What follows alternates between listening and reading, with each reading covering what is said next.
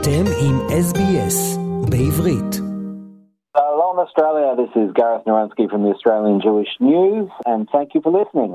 Welcome, Gareth. This is uh, our first report from the Australian Jewish News for 2023, and we are hoping to hear good news. What are we starting with today?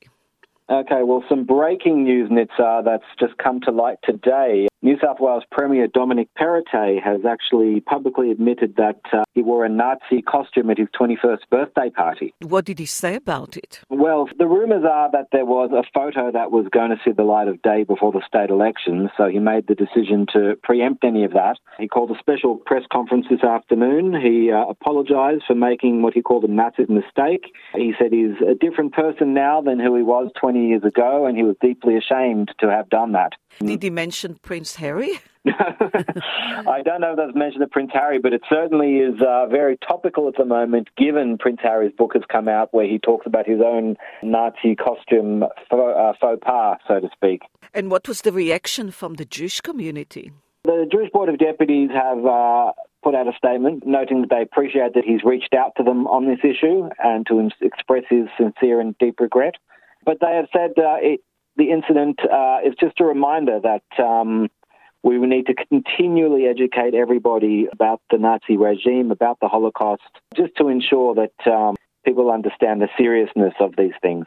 Uh, that's correct because I'm sure that, uh, look, he was 20 years old at the time and uh, he didn't have any knowledge or history of uh, what happened during the Holocaust. And this is really sad. We assume that everybody is aware of what has been happening, especially people that receive good education, graduated from universities in Australia. But just to show you that's not the case, and uh, we do need to educate the public. That's right. And um, obviously, uh, as Treasurer, Dominic Perrottet did announce several million dollars for the Sydney Jewish Museum two years ago to help to do just that.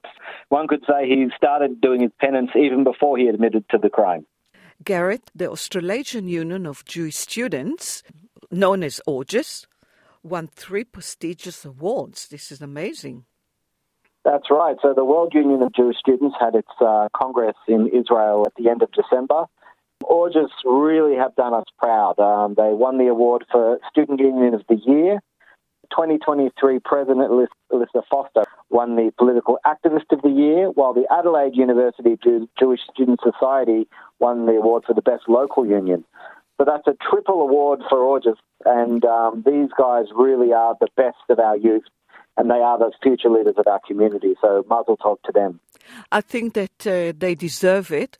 I would have hated to be a Jewish student at the universities today because uh, there is so much anti Semitism. What they have, they've got lots of challenges being uh, leaders at AUJS these days, which is really, really sad.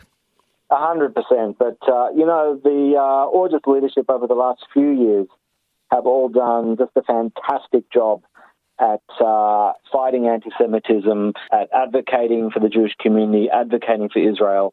They really have worked very, very hard in the face of this. So the award uh, is all the more deserved. We're talking to Gareth Narunsky, the editor of the Australian Jewish News, and you're listening to SBS Shalom Australia with Nitza Lowenstein. Gareth, Australia voted uh, no on anti-Israel UN General Assembly resolution late December. Yep, that's right. Obviously, it's just the latest in a long line of such resolutions at the UN. This one was to refer the Israeli Palestinian conflict to the International Court of Justice for an advisory opinion. 25 countries voted against it, well, 26, including Australia. 87 voted for with 53 abstentions. So it does show the voting patterns that maybe there's a slight turning of the tide in terms of these things. But um, obviously, the resolution still did go through, which just demonstrates once again that the UN is anathema to progress in peace in Israel and the Palestinian territories rather than helping peace to uh, come about. Gareth, uh, global Jewish media came together in Israel, and you were very lucky to be there. Yeah, well, so it was a fantastic uh, four days in Israel that I was uh, fortunate to attend in December.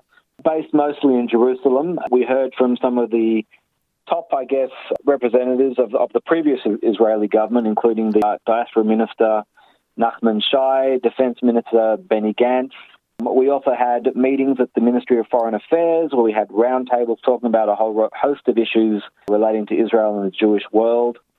We did a fantastic security tour of the South where we visited an army base, heard from a senior colonel about the realities of fighting in, in these wars, and visiting also a kibbutz two kilometres from the Gaza border where uh, obviously they've uh, endured plenty of projectiles and rocket fire throughout the various conflicts that Israel and Hamas have uh, fought over the last, uh, I guess, 16 years since Israel withdrew from the territory.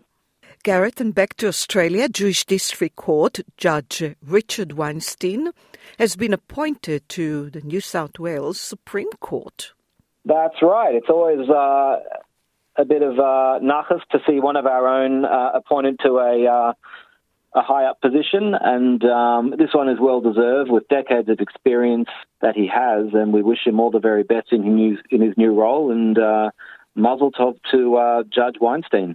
And we've got some sad news because community leader, criminal lawyer, and former president of the New South Wales Jewish Board of Deputies, Michael Marks, passed away a few weeks ago, aged 67, after a long battle with uh, Parkinson's disease.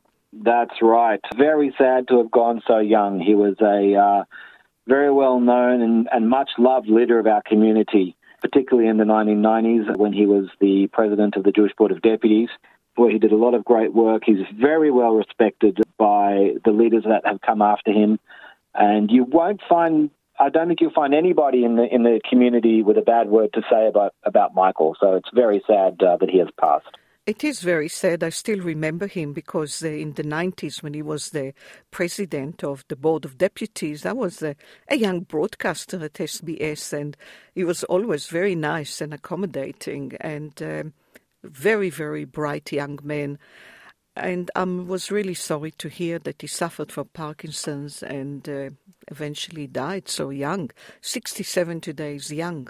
Gareth, to end our report today, I Aiia Maasarwe don't know if our listeners remember her. She was murdered in Melbourne in 2019. Her memory is being honored. That's right. So, uh, Aiia Maasarwe was a young uh, Arab Israeli woman who was uh, living and studying in Melbourne, tragically murdered in 2019. In her memory, the Aiia Maasarwe Memorial Medical Fellowship Program was set up by Project Rozana. And if, uh, for those who don't know, Project Rozana is a fantastic organization that uh, builds bridges between Palestinians and Israelis through health. Uh, it trains Palestinian doctors in Israeli hospitals. It helps to provide medical care. And they've just announced that two more Palestinian doctors will be training in Israeli hospitals, one in uh, children's oncology, I believe, one in ophthalmology. So this will not only provide health benefits for the Palestinian population, but um, it will certainly help to grow grassroots cooperation as well between Israelis and Palestinians, which is sorely needed. Gareth Narunsky, the editor of the Australian Jewish News. Thank you so much and have a great week. עקבו אחרינו והפיצו אותנו דרך דף הפייסבוק שלנו.